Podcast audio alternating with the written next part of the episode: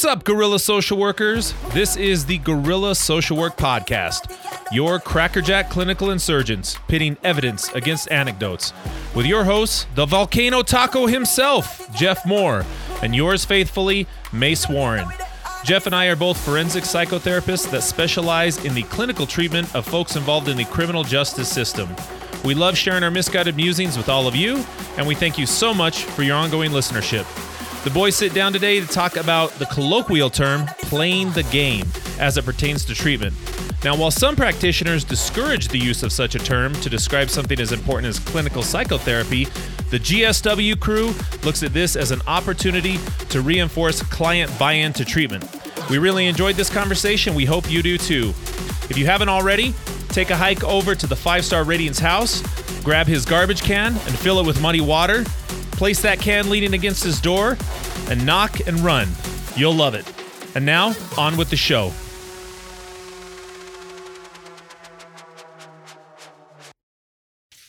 And here we go.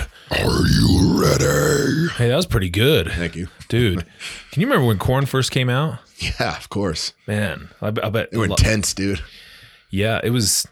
You know what I never understood about that band was, um, you know when MTV played music back in the day, I remember those days. and you had like Kurt Loder, and he was talking about um how Korn was also like hip hop too. I don't remember that.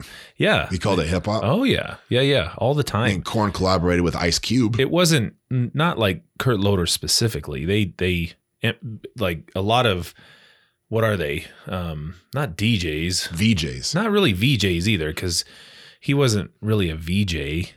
He they. Maybe. dudes on MTV like music analysts, I guess. I don't know. They were like, oh yeah, it's a mix between metal and hip hop. I'm like hip hop. I Yeah, I mean, they had know a couple of songs that were kind of like that, but in general, no, Not really, no. no. They That's a- like that's a bad take. yeah, that's really weird. It's almost like they were forcing it a little bit. Oh. They like wanted it to be there. Yeah. I don't Li- know. Linkin Park might be an example of that.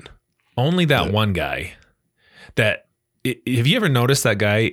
I don't know if it, if you li- that he has that one line that finds its way into every song. It's go. It doesn't even matter how hard you try. Like yeah. it's like hold on. That's Why do you say that every song? I know. I know. Yeah. Like it doesn't. Yeah. what, you're trying to inject some message? Damn. Damn, Yeah. dude. Like. Yeah. Yeah, you just wanna sit down. You've had a lot of failure in life. yeah. Successful band for such a loser. Uh, yeah, they always reminded me of. um Well, I mean, they had some they had some pretty good songs, and then uh who's that dude? It wasn't his name Chester or something. Yeah, he's R.I.P. gone. Yeah. Um, that was the same time that that um that band uh, Staind came out. Remember them? yeah, kind of. Every song was sad. Can you can you imagine like going to It a was, concert huh? with one of your buddies and you're just sitting there the whole time? yeah, just crying. like I mean I, I I I like going to concerts that are like upbeat, you know, but every song's about some girl dumping you. Yeah. Like, Damn. Yeah. Dude, I had some thoughts on this one thing I was gonna run by you. Hmm. Um I I don't know if you if I uniquely have this experience or you do too, but you can tell me. And and I've noticed this predominantly at the jail. Like well, not just at the jail, just like anywhere where there's shared office space. And it's um uh, so you have a perfectly fine item in there, right? Like I'll give you an example. So I brought a um, a laptop desk in there, and it was rinky dink. I mean, it wasn't expensive. It was it was you know, but when I brought it in there, everything was solid, right? Had a little like place for the laptop, and then it had a place for the mouse, right? And it rose up so you could kind of stand if you wanted to. And anyway, I brought it in there because at one point we were because of COVID, we were all over the place. Right. Well, I, maybe two weeks later, I walk in and then the mouse thing, where the mouse was, totally broken off. And I was like, What happened? well, an effort had to go into that because I was I was thinking to myself, I'm like, you know, what, what, what was it though that was broken?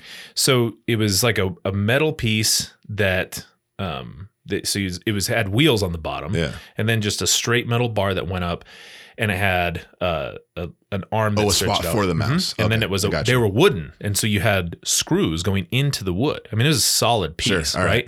Got it. And so i'm like how much pressure had to have been applied to break that off? You know what I mean? And it, Significant. the answer is a lot. You know, I was like, so either that was kinetic energy or like it fell, but I can't imagine where it would have fallen. Would falling even break it? I don't know. I mean, it was solid enough, but or somebody had to wrench it, you know, because that's not normal wear and tear, right? Um, or like one of the laptops we use in there, the charging cord, it's like uh perfectly fine, and then the next week you come in, and then like where it meets with like the power coupling or whatever, like the wires are all stretched out. Like, out. how? Hold on, how did we get there? What happened? Like, what happened in between the amount of time? And I'm I'm always really curious, like how do these how does this happen because i just don't i don't ever run into those things Well, you know isn't mean? it isn't it kind of the drive it like a rental?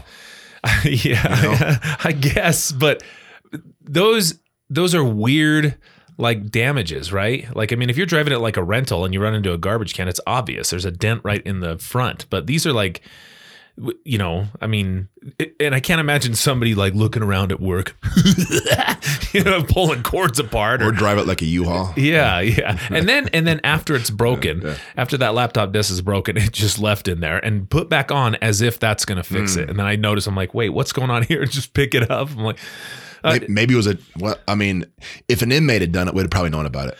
right. Oh no, it wasn't an inmate. But, but do you ever notice that when you go to our offices? Like, because we have a lot of shared office space, and I just wonder if you ever. I try not to keep anything of value in those. Well, I uh, the lamps by themselves. I'm like, how did that lamp? How is it completely like disconnected from the base? know, I know. Like so many rotations of that would have had to gone around before it. You know what I mean? It's so Chair- weird. Chairs get beat to shit. Chairs that makes sense though. but, like, but like beat. yeah, yeah, not yeah. just sat in. like beaten. it reminds me, dude, of like, um, uh, yeah, our friend Alan Berninga. He's we call him Little Alan compared to Big Alan. Like he was such a shit dude back in the day. Like I'd have my, uh, I'd have my homework or something.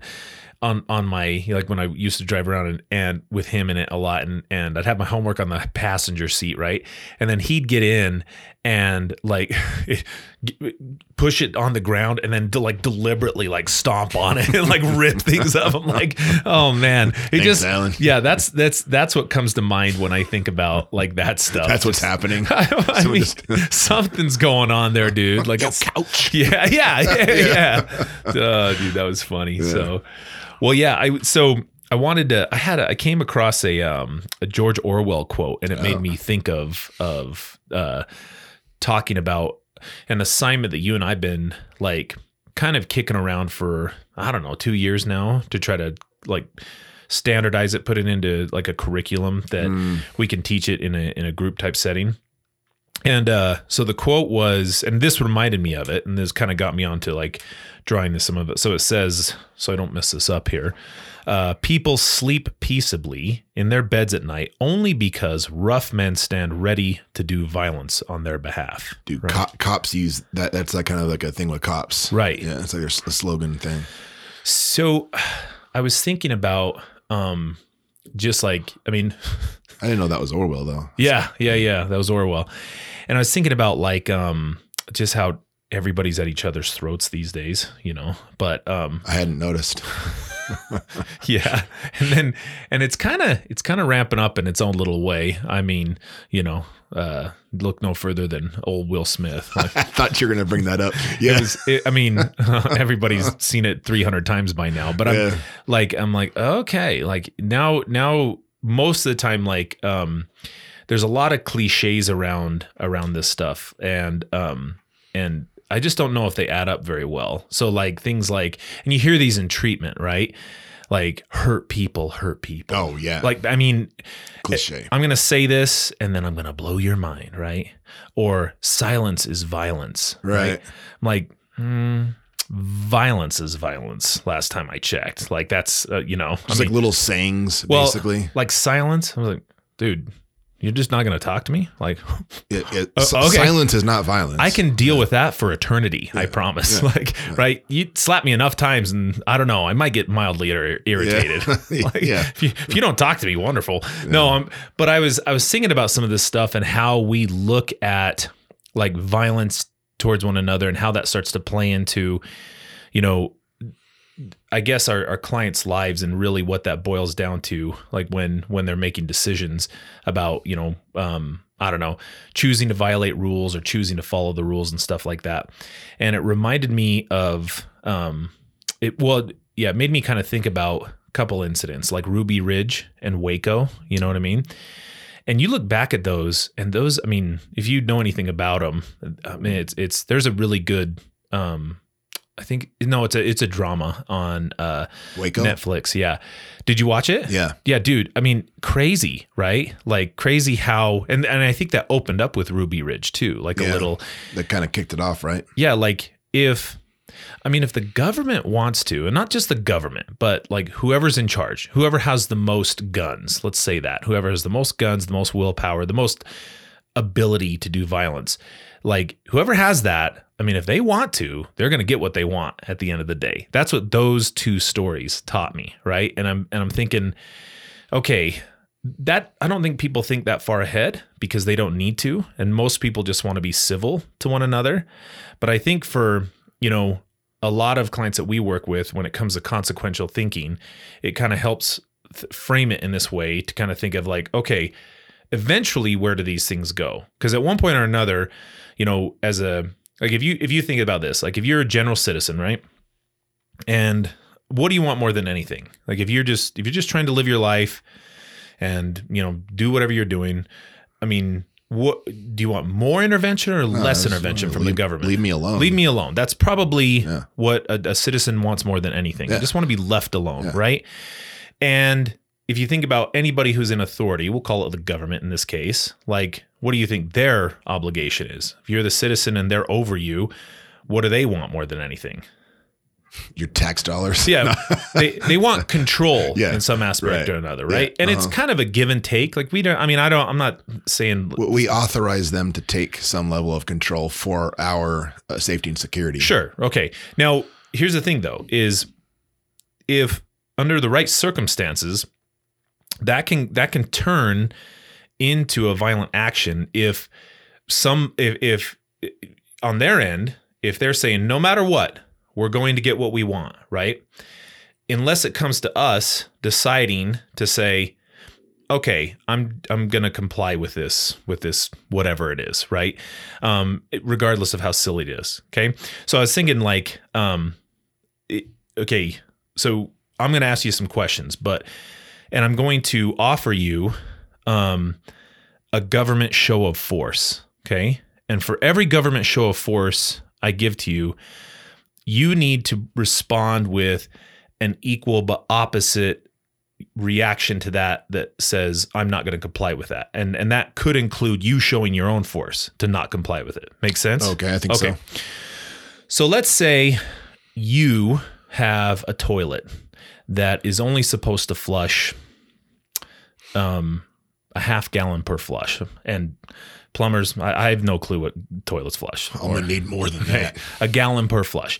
And your toilet is currently flushing two gallons per flush, right? Yeah. And somehow through the gallon flush meter, the government becomes aware of this, right? That I have a two gallon. That you have a two galloner, right? Yeah. And so they say, well, we can't have this, right? He's that's a code violation. So their first intervention, their first intervention is they send you a nicely worded letter that says, Mr. Moore, you know, um, we recognize you have blah, blah, blah, blah, blah, blah. Um, we ask that you please fix this situation within 30 days, um, or, you know, we will give you a fine, right? So, what is your equal but opposite show of I'm not going to do that? Uh, I don't know if it's what you're looking for, but I'd probably file it in my hefty bag lined filing cabinet. Okay. So you throw it in the garbage, right? Okay. Pretty simple. No violence so far. All right. So then you receive another notice, right? And the next notice says, Mr. Moore, 60 days ago, we notified you of this and you still have not complied. You now are receiving a $25 fine and you need to correct the action. You have 30 days to complete this. Please remit payment to, bu- bu- bu- bu- bu- bu- okay? And now what is your reaction? I mean, I, I and you're you're wanting me to intentionally dig my heels in and not just say fine. Oh, because that Right. uh, because you because you have to say this is a dumb rule and I'm not going to follow it. Uh, yeah. Okay. Well, I'm again. I, I just would ignore it then, because I mean, I can't just pay tw- twenty five bucks and not fix it, because I'll still. Maybe I don't feel like it's the government's job to tell me how many gallons I can flush, and I don't have the time and energy to go get a get the one gallon tank. So I don't want to just pay the twenty five bucks. So I'll just yeah, I'll just ignore it entirely. I Okay, guess. so you just ignore it again. All right. Yeah. So then they send you a third notice, right? And the third notice says, Mr. Moore, uh, you have, you know, 10 business days to fix this. The fine is now $150. Oh. Um, you know, and um and and please remit payment to this. If you don't comply, then we will have uh, an officer um come to your house Whoa. and and uh or or not even an officer. We'll have a representative come to your house and um collect payment or something like that, right?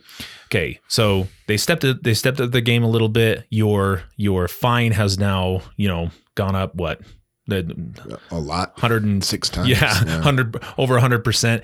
Okay, so now, now what do you do? Well, is the dude? It has the representative coming to my house? Not yet. Okay. Well, I mean, if I continue to ignore it, will the representative show up? Yeah, so if you ignore it again, so now homeboy shows up, and he shows up, you know, with his clipboard, and I mean, he's in his, I don't know, uh, Geek suit. yeah, his toilet flushing uniform, Yeah. And he says, "I'm here to collect payment, um, and you know, if if if you don't uh, provide payment."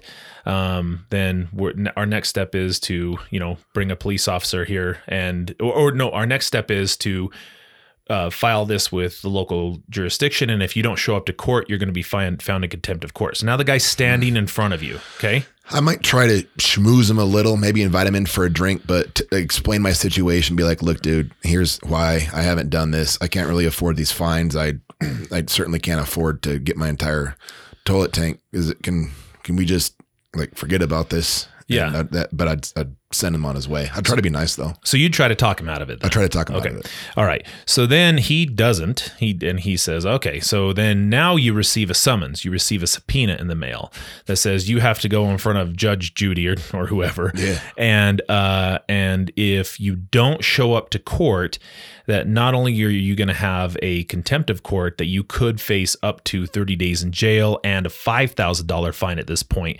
Um, in addition to you still have to fix your toilet. Okay. So this is a summons in the mail. You can receive a subpoena. What is your equal show of force in reaction to not complying? Uh, The same. I, I, I'm not showing up. Okay. Yeah. So now you're found in contempt of court. continued resistance. I guess. All right. So now you're found in contempt of court. passive court. resistance. and um and the judge during court you you're not there so judge judy says we're going to find him in contempt of court and we're going to put a warrant out for his arrest you know Jeez. okay so now an officer shows up to your house a police officer knocks on the door you answer mr moore um i'm going to have to take you into custody per this that and the other I'm still digging my heels in. Please turn I- around, put your hands behind your back. Okay. Now, what is your equal and opposite show of force to say I'm not going to comply? I, I I don't turn around, put my hands behind my back. Maybe I shut the door. Okay. So then he knocks on the door again. He doesn't go away. He calls in backup. Okay. Now they have more people in your in your house. And you know they're they're saying, okay, um, we're going to enter your house by force and take you into into um, in, into custody um, if you don't come out now, right? And you're going to get additional charges for resisting a- arrest, and that could be up to uh, whatever that is in terms of years in jail or months in jail or whatever, right? And your equal and opposite reaction to that is what? Barricade the doors. Yeah, like uh, hi- hide in the closet. Yeah. Okay. I like that you open with an Orwell quote. Yeah. My God, dude. So then, so then they say, okay, and they get the battering ram and they bust down your door. And then now they have guns drawn because they don't know what's going on. There's pretty standard police protocol because they're entering into a dwelling that I'm, I'm sure there's a safety issue. And now they're going to take you by force, but you're still not complying with this. So, what is your only equal and opposite reaction to not comply with that? They've got guns drawn up. Well, I might I might run. Okay. Yeah. Right. But it, so if and if they have helicopters and heat signatures and they find you, then what? Because you can't give up. I'm in a fight. Okay. And if they fight you and then they start using deadly force, what do you do? I mean, I'm probably gonna lose, but I'd see how quick I could get to my strap and uh, go to work. Okay, and then eventually, Eventually, I'm gonna get killed. Eventually, you're gonna get killed. Yeah, Right? Okay. yeah. Now, this is just silly. Freaking Okay. toilet. Right. water, okay. No, exactly. It's it's Yeah. silly, right? Yeah. Um, and it's toilet water, and I'm sure somewhere in there, like. Uh, they're probably just going to garnish wages or something. That's probably what would happen, and- or turn your water off, or something like that, right? Or force somebody to come out and fix it. I don't know. But the premise is is that um, if if I choose to not comply with this, we, you our clients are entering into kind of what we call a zero sum game, in that no matter how they're playing this, um, it's always going to end on the side of people who can do violence at a much higher level than them, right? And, and and and impose their will. Now that doesn't happen, fortunately, for things like toilets and everything. But think how many times our clients have chosen not to follow a rule just because they think it's stupid, right? And then, you know, it I- I think most people when a cop's at your door saying put your hands behind your back, we're done. You're tapping out at That's, that point, yeah, right? that's that's about as yeah. That's about as far as most I people go. Probably would have cowed before that even, but Well, right. Now, here's my thing though is you know, if you're going to take that line and say, "Well, I'm not going to comply." You kind of have to be in for a penny in for a pound. Sure. Because if you if you are you're you're counting on the other side to give up. That's what you're counting on. You're counting on I'm not going to do that, but you know, really the reason why we give in is cuz oh, oh, it's serious. The handcuffs are out, right? Okay, uh, I guess we're serious now. Well, it was probably serious before, but the sting that I have to take and the the drawback that I have to deal with it is much less if I just would have fixed my damn toilet to begin with, right? It yeah, absolutely. It's it's the same.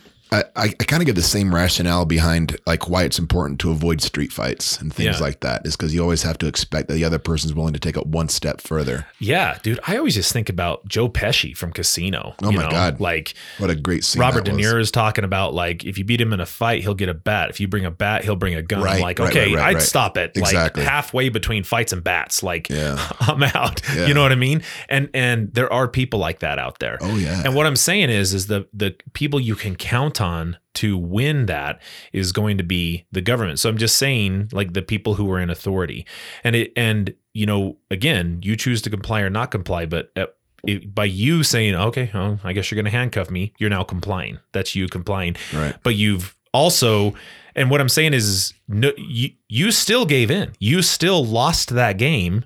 Only you lost a ton of freedoms along the way, right? That's the zero sum. Right. So Is kind of what I, what I lose if if you win, it means I lose. Like I can't lose without you winning. Right, Yeah. right, right.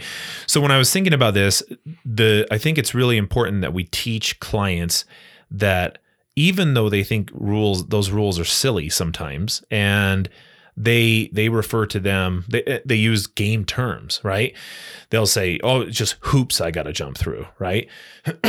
Just got to play the game. Yeah, yeah, yeah. So one of the things that we get into this is I, I I've kind of said that when they you think about court involvement, incarceration, arrest, treatment, and supervision, they call it a game. And and normally professionals that work with them, they tell them what? What do they say in response to this? It's not a game. Yeah. You take this serious. You think this is a game? You know, stuff like that. you're not internalizing treatment? So the kind of what I was saying here was the thought process behind this is is this response is likely an assumption that the client is trivializing their current circumstances and it's to their own detriment. So we're not we're not like saying this is good for them. We're saying they're doing that to their own detriment and we want to you know, we want to send a message that if you don't take this seriously, dude, you're doomed. Like you're screwed, right?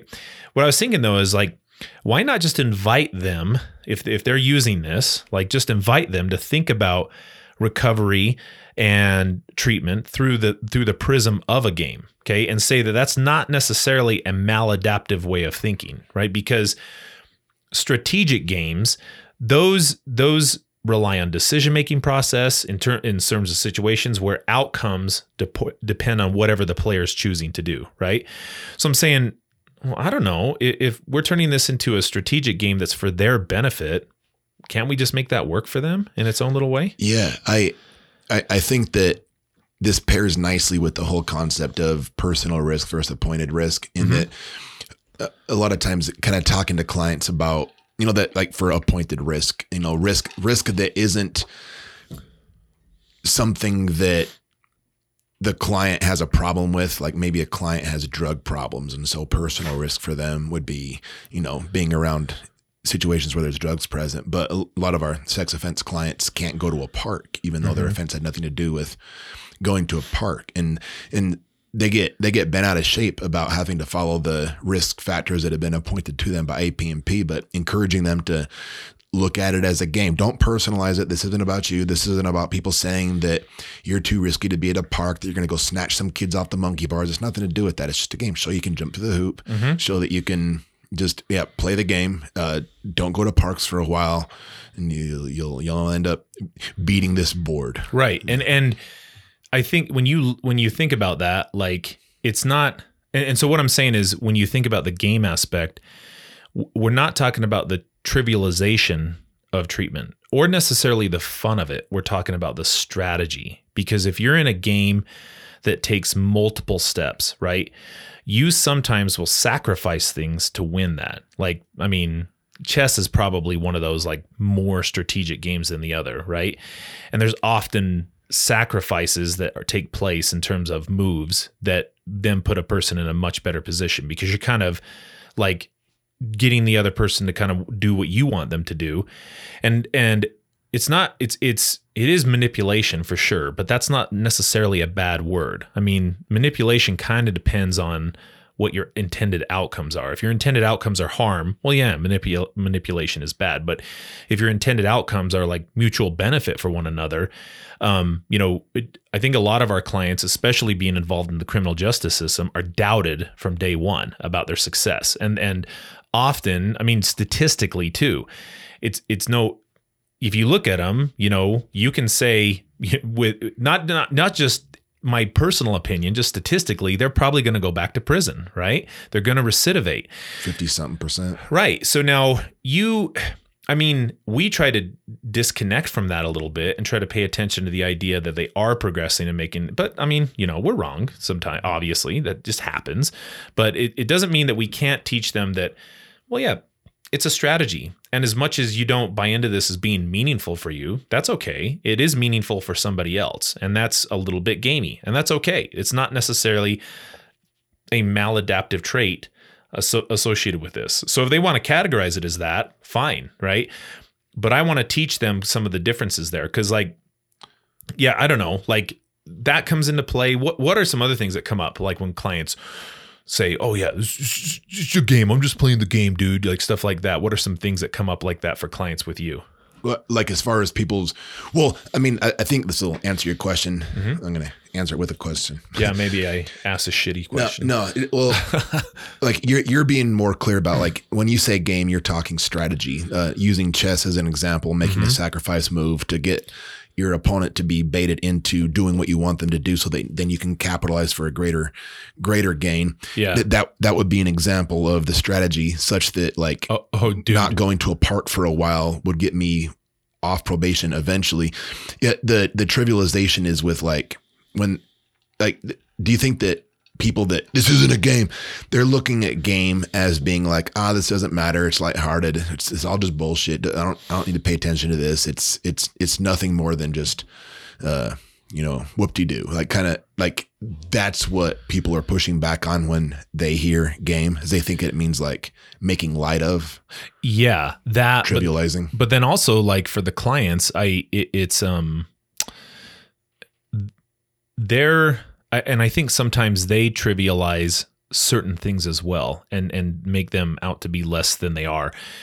So an example of that um that we run into often I think is like pornography is a pretty good example. Like they just categorize it's not a big deal, right? oh yeah right And I mean, anybody listening to this and any clinician or you know, or officer or client, they can agree or disagree with that.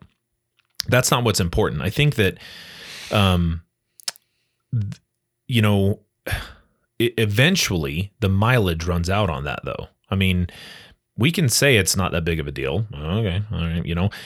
What and I don't overreact when my client if I have a client who looks at pornography against uh, you know conditions of their probation, or maybe like on the substance use front, you know, if they were using meth and now they're using marijuana or had a beer or something like that. You know, it's not the same, but it's kind of in the same, you know, ballpark and stuff.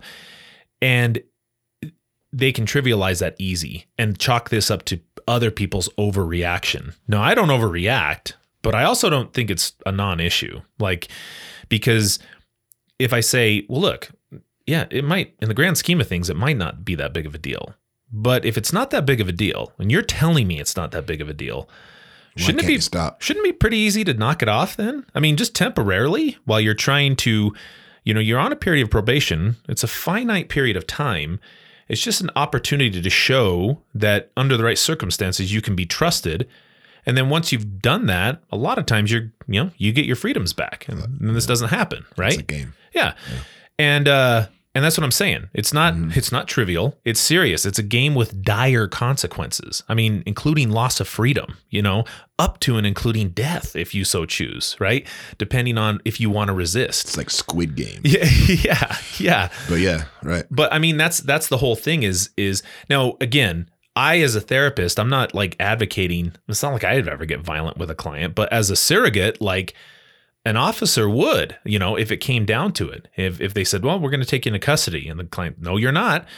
Okay, and we're going to have to take you into custody. Here we go. No, you're not. Oh, well, what's the next step? It can only escalate to the point up to the point of death. That's all it can Right, include, right? right. That's Yeah. the only other option. That's intense, but it's true. Happens Right. all the time, right? Right. So what I'm saying is is those decisions in a lot of ways are much more important on the front end and they're more important in my opinion because they're just such more they're so much easier to manage. You mean the upfront opinions, like not not like whether or not to look at porn in the first place, Right. Yeah. That is such a an easier thing to manage than I'm at your door, I'm taking you into Yeah, custody. yeah. You have to like that is so much more difficult. And and one begets the other. And so this is for sure a zero sum game. And and for those of you who don't believe like th- know what a zero sum game is, so kind of how I wrote this was was clients' behaviors are a good way to determine the type of game they are playing in recovery. So there's different types of games, but the most ineffective ones for clients to play is the one we've been talking about, which is called a zero sum game. A zero sum game is one in which no benefit is either created or destroyed. So in a two player zero sum game, whatever one player wins, the other loses. So I'm going to take complete control over you and you're going to lose total freedom. And total loss of freedom is death. Like you're you have nothing at that point. I've exercised complete control over you up to the point that you no longer exist, right? That's what I'm saying. And you Yeah. have lost everything at that point, including your own life. Yeah. So that type of game, the players share no common interests and are highly competitive with one another. Uh, there are two types of zero sum games those with perfect information and those with imperfect information. This is important. In a game with perfect information, every player knows the results of all previous moves. And in games with imperfect information, players uh, do not know all of the previous moves. And so, in other words, like, you know, we, you will not. It, our clients are playing the worst type of The game, imperfect. a zero sum imperfect game. In that, I never really know what's going on on the other end, and I'm trying to predict this based on luck or Yeah. you know what I mean? just trying to scrape together what whatever you observe other people doing and the consequences they get. But Well, well, right. So think of how many of our clients this is. Um, they gripe about well, so and so did this, and then Right. they got this sentence, and that's way worse than what I did, right? Okay, right.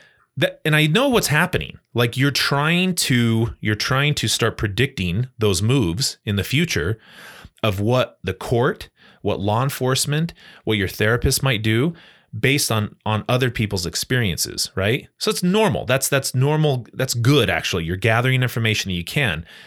But it is so different. I mean, usually what it when when one client is comparing himself to another, what do they usually miss when they're doing that? There, I'm, I'm not sure what you mean. Like what information are they missing about the other person when they're trying to like, you know, Oh well, like I I don't know if this is quite what you're going for, but like they, a lot of people compare their compare their blooper reel to someone else's highlight reel. They only see mm-hmm. the the good that the other person gets, or the successes, or the they're they're not getting the negatives. They're not seeing the uh, that they're they're seeing a kind of a one way view of another person's entirety. Right, right. And I and I've never seen it where one client compares like their circumstance to another client and they're like, "Well, so this is what happened to me and I got these charges for, you know, possession with intent to distribute and he got this, but then he only got this much time and I got this much time." There's always stuff that's left out. Yeah, whether right. it's lack of criminal history on the other end or mitigating circumstances or or who knows. I don't even know. Right. So I, I appreciate what It's like Client- a lopsided view of reality. Right. And I Yeah. appreciate what they're trying to do there. Like again, it's it's I really don't have all the information. I don't know the moves that have been made and so I can't now predict what's going to happen. And so my next move as far as the game goes is based on what? I mean, I don't know what to do without that information. And so that imperfection and not only that, when you compare that to POs, right? I mean, I mean, are are POs just robots? It's a lot of make it- variability between POs, a lot of variability with the same PO day to day. Right, right. Have they had lunch yet? Yeah. yeah. Dude, I was I was seeing some statistics things on conviction rates and uh this is off of a this is off of a podcast I was listening to. I think it was Radio Lab and they were talking about that the conviction rates um associated with the the last case before lunch are like the worst. Dude. yeah, compared to Wow. compared to early morning and after lunch. Yeah. Everyone has kind of suspected that. And Yeah. it's funny that that was like shown to be actual. Well, and it, it just I think it makes decent sense in that in, but but you know what's cool about that because it it makes sense in that maybe everybody's, you know, uh kind of like uh they're they're just little like they're hungry obviously as a result of that hunger maybe they're a little bit more emotional if they're a little bit more emotional their decision making is impaired slightly and so they'll make different decisions they wouldn't normally make if they you know were calm and cool collected and It's like an unfunny Snickers commercial. yeah, yeah, yeah, yeah. Well, it's, that's why Snickers has that commercials because there's some truth to that. You know what I mean? Um, and I, I mean, I, but that's cool that you have those stats because then you can predict it and I can try to make moves again. So if I'm an attorney, I'm going to try to push that to maybe right after lunch, right? Or the first one in the morning or something like that. All those things make sense. Again, buying into that game. But I, I think for our clients to be diametrically opposed to authority is just not a great line for them. It's just not a you know a good way for them to approach this because eventually they're going to comply and now they've lost the game. So if they want to do this, you know, we we have to teach them to make moves strategically to, you know, to come back out on top. But it's not going to be a zero sum game where they win. You, you know, I think that's important to point out because uh, another piece of when clients play games, it's the kind of the cops versus robbers type of game. You know, it's it's like in an in an institution, it's uh, the the game of what can we get into prison? What can how can we make a hustle off of this? What can we get away with?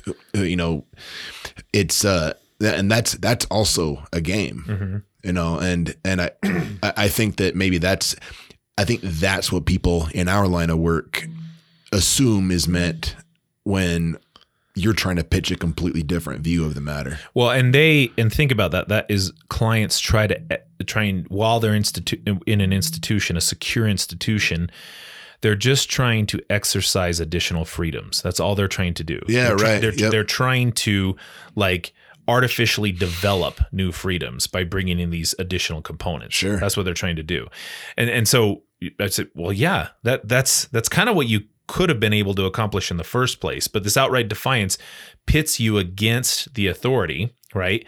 And then you want to think, okay, I want to come out with a zero sum game and I'm going to win. But when in the history has that ever happened? Like, have you ever heard of like anybody, anybody, any criminal that you know the police are aware of and actively combating that the police were like, okay, okay, you win. Well, we won't do anything it ever. doesn't go that way It never, Yeah. never, ever has Right. that happened, right? Right.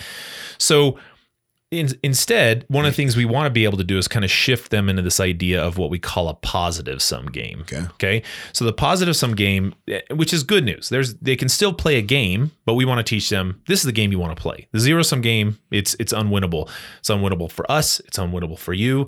The only people who can win that collectively is this entity called the government. Right, well, and real quick before you go to, I, I don't even know if I'm thinking of this right necessarily, but the type of game that we're talking about inmates play with, you know, sn- sneaking drugs into prison, mm-hmm. like that. That's kind of a on the flip side of a zero sum game, in that when the inmates win, the correctional officers lose, right? Because they're getting contraband into the facility. Right. Would it work that way? Kind of, a kind of, but I mean, really, what the the only problem with that is, is really what's what's an like any of the correctional officers losing at that point, Well, I guess nothing. right? Yeah. Like because it has to be done in a cl- clandestine way, right? Because if it's not done in a clandestine way, then what happens, It gets busted. right? And then if I get busted, then my my little freedoms that I have within the institution, then those get revoked as well, right? The correctional officer doesn't get hurt. Right. Yeah. So only you're only a legend in your own mind at that point. Like you've only won in your own mind because any outward advertisement of this saying that I oh I beat you on this front, you know, you'd be foolish to do that because then you're just going to go in the hole, right? Cool. You got some heroin in. Yeah, good for you, buddy.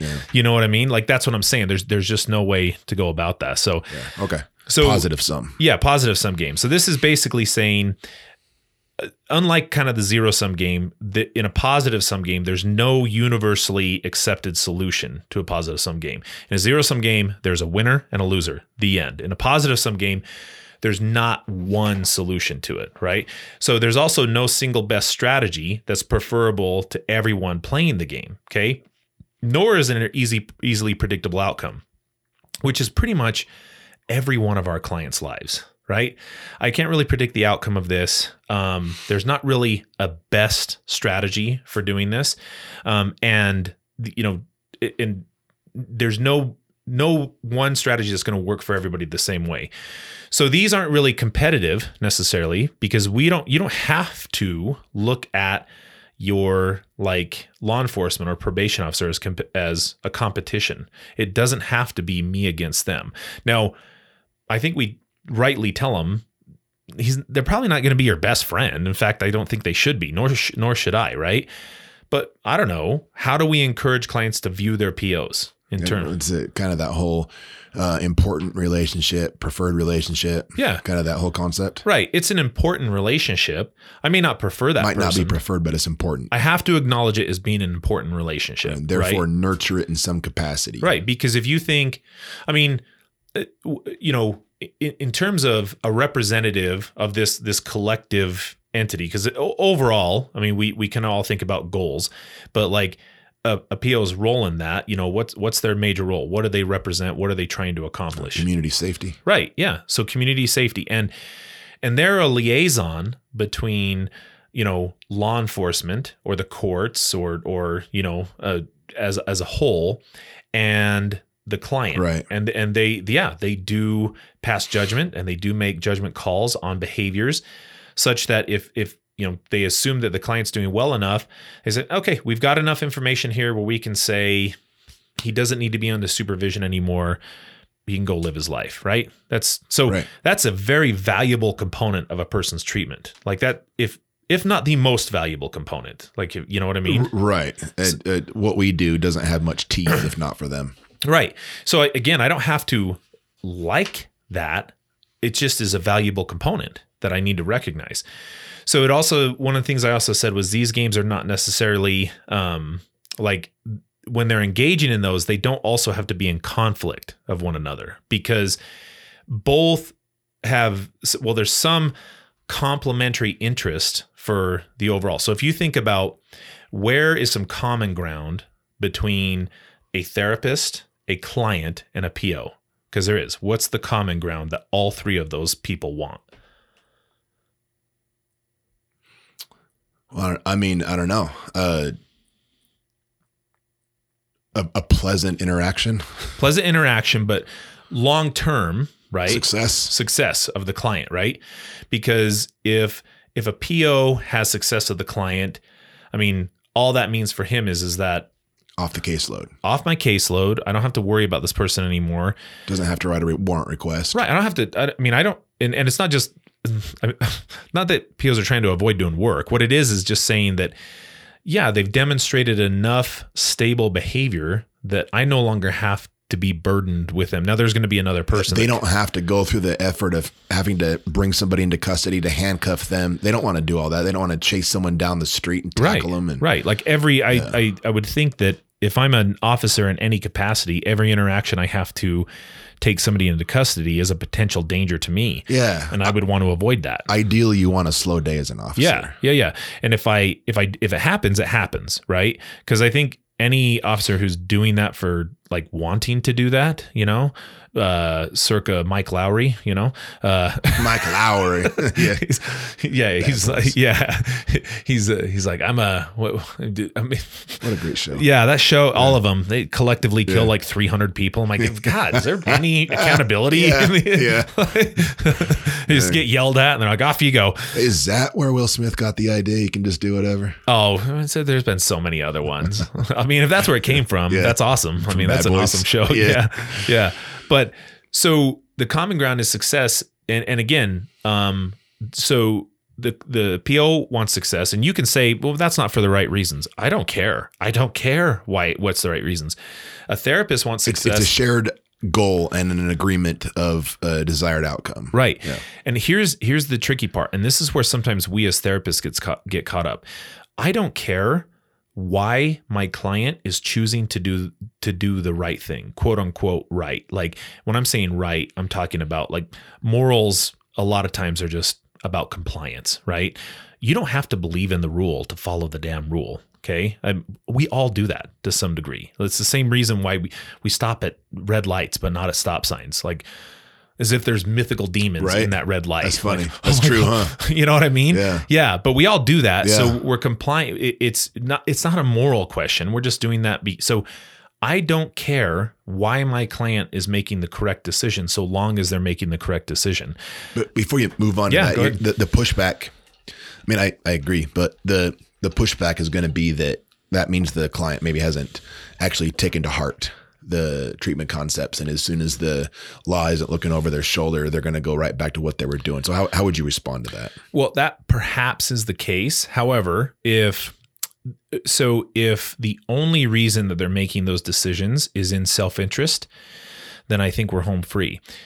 I always want to be answering the question of what's in it for me for the client.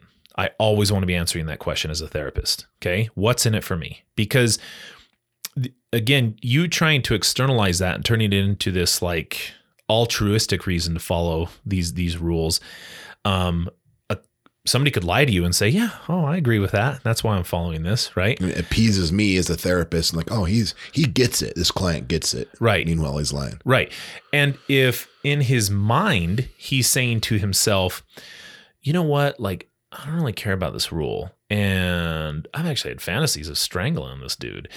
Um, and I love it. I love thinking about that. I'm not going to though, because if I do that, then I would for sure get caught. And even if I was on the run, um, I'd only have a little bit of freedoms before I was caught, and then it would come down to me or them. And I don't want to go back to prison. And you know, I'm saying, okay, I don't, I don't As long as he's not strangling people. Exactly. I do not care. I Okay. don't care. So, and, and I mean, I don't have to get into nitty gritty details about that with clients. I just have to help them get to the point where that decision making process has gotten to the degree that they are making those decisions. Because when you're making decisions like within your best interest, then, you know, okay, we're home free. I mean, and a lot of people would say, well, yeah, Ted Bundy thought that that was in his best interest. Ted Bundy was only thinking about the problem with him is he only thought about the next five minutes. Yeah. Okay. And yeah, if I only think about the next five minutes, that is in my best interest. But If, Ted Bundy were able to see into his future, into you know old Sparky, right, the most important person in Ted Bundy's world was Ted Bundy. Mhm. Use that to your advantage if you're a therapist. he You- didn't want to die. Dude, yeah, uh, trust me. He's he didn't care about those girls, and he never would. There's not there's not anything in the world that I could do to convince that guy to care about those girls. not going to teach him compassion. I do know he likes himself though, right? Yeah. And I can I can utilize that. And again, as a therapist, I can manipulate that not to harm Ted Bundy and certainly not to harm future victims. I'm doing that for a good outcome, meaning this guy is going to lead a productive life not because he thinks killing is wrong it's because he knows it's going to impact him negatively getting to the electric chair i'm saying if he knew that that was the end result i think he would have acted differently you know what i mean Right. he assumed he wasn't going to get caught and damn the dude escaped twice No kidding. tons Seriously, of confidence dude. holy hell world? yeah amazing stuff so last thing on this is that players engage in a positive sum game um, it implies that they have interests in common and to achieve an outcome that maximizes total payoffs. So when you look at that, you say, look, there are for sure common interests between you and this person. I promise you. How do we get there? How do we get there that you and the PO or you and the therapist or who because we have therapists too that we work with who are just sometimes just disagreeable with the clients for a variety of reasons. You know what I mean? Right. And we ask them to do a personal inventory and say, yeah, What am I reacting to? yeah, sometimes they're just like, I just don't like him. Okay, that's fine. Like, I'm glad you recognize that. That now puts you in the driver's seat to make better decisions. You know, you're going to continue working with them. And if you are, how are you going to detach away from that? "Oh, I just don't like this guy. You know what I mean? Nobody said you had to like your client to help them. That's that's not a prerequisite. That's not something that you have to do. But it will reflect in that. And I've seen that tons of times where therapists get mad at clients for relapsing and then as like a punishment they make them go to more treatment and stuff like that weird things right Mhm. so I, I just think that for clinicians this is this is a concept that can be used for everybody this is everybody can get on board with this is how can we get ourselves away from these zero sum games because i already know who the winner of that is i already know who the winner of that is so i'm not i don't play games that i know i'm going to lose that's silly why would you ever play that game So is the the habit you get your clients into is getting them to ask, "What's in it for me in following this rule?" Mm-hmm. And if they they if they're able to come up with an answer, uh, success, then and that's the therapist definition. you know, Yeah. success. You know the the therapist asks, "What's in it for me?" You know that Mm-hmm. may, maybe. I mean, I'm not gonna lie. It feels good to help a client get through a program. Sure. you know, and sure the and the PO, what's in it for me? Uh, you know, uh, again, just I mean, I know it's more than just I don't have to write a warrant request. I know it's more than that, but still, it's Mm-hmm. Yeah. not. That's not nothing. So we, we might we might the client, therapist, and PO might all have different reasons, but as long as they unite along the same uh, success as the outcome through asking what's in it for me, they're all playing a game. It's a positive sum game. Right. So I I'd say, look, clinicians, if you hear or, even POs for that matter, or any anybody in a, you know who's working with a client, if you hear them refer to things as like a game, don't think of it as them trivializing that. Like kind of probe a little bit. And if they're, you know, semi-serious, embrace that and use that to your advantage. You can turn that now into a strategy. And considering it to be a game and turning it to a strategy, dude, again, I don't care why you're making the right decisions so long as you're making the right decisions. And Yep. and if you're asking the question, what's in it for me? Your decision does not have to be based on my moral thinking about whatever the behavior is or anybody else's, other than it's not leading you back to incarceration and it's not hurting other people. Perfect. Fine by me. Right, exactly. So, I yeah, I think it's a good concept for everybody to pay attention to. This is So- ready for group. yeah. Yeah. Okay. Good. Good. Hey, I was going to ask you something before we. Um, I was just thinking. Uh, did, remember how we mentioned we were talking about Epstein getting murked or whatever? Yeah. The more I think about that, there's just no way. Do you know how you know how fascinating it is when you tell somebody if you just tell somebody a camera was out, that's all anybody needs to hear. That's all anybody to, con- needs to, to hear. conclude. right. Like to oh, oh oh a camera was out. Oh my god. Well, then it must like Well, there was more than that. like what? The hyoid bone thing. Okay, okay. So he- here's my thing. Let me just It's worth say. considering. Okay, okay. Um, so in order to, in order for, let's just say, um, if you, so somebody who has access, right, to a, a facility, could they get in there and kill somebody if they had access? I think the answer is yes. Could they get away with it? No. So you think about it. You'd have to go through a secure door that requires a code. Open that. You'd have to you'd have to have a central staff like pass you through a slider. They'd have to open one door, go into Sallyport. They have to buzz you through another door. You have to go by them, wave at them. You have to get buzzed into another door. Then with a key card get into another door. Then they have to buzz in another door. I get that. and then you're saying somebody did that and walked out without anybody noticing, No. And I, I, I and nobody nobody's gonna. And just, that's a that's an incredible secret. three people can keep a secret if two are dead. There you go. Yeah, yeah, yeah. so the um but that's what it would require is um if enough money i mean so the the theory right is that some elite multi-billionaire lined the pockets of the minimum required amount of people for that to happen And and one of their family members would say something. i know The only way it is is magic. let's not rule that out Okay, somebody somebody turned into smoke and went through a vent and then appeared in the cell and then killed him and then s- turned back into smoke and went back through the, the vent. old smoke assassin trick That's the only way. I was just thinking because we talked about that before and I was like, no, he's probably just a billionaire that knew his life was over and he's going to get charged with everything under the sun and wanted to die. That makes way more sense. But like saying there's a camera out, I don't care.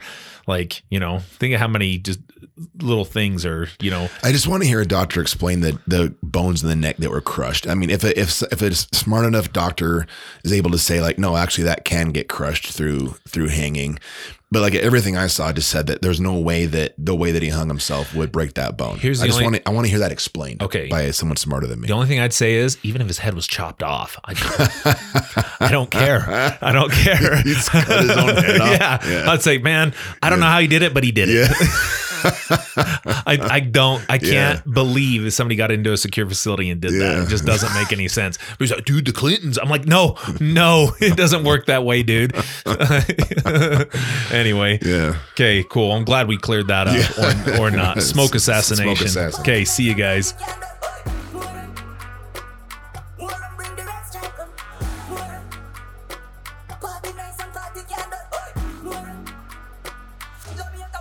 Well, that about does it for this episode of the Gorilla Social Work Podcast. You can find us on Apple Podcasts, Spotify, YouTube, or wherever you listen to podcasts. Please help us grow by giving us a five star rating and sharing with a friend. We'd like to stay and chat longer, but we're lying. Good night.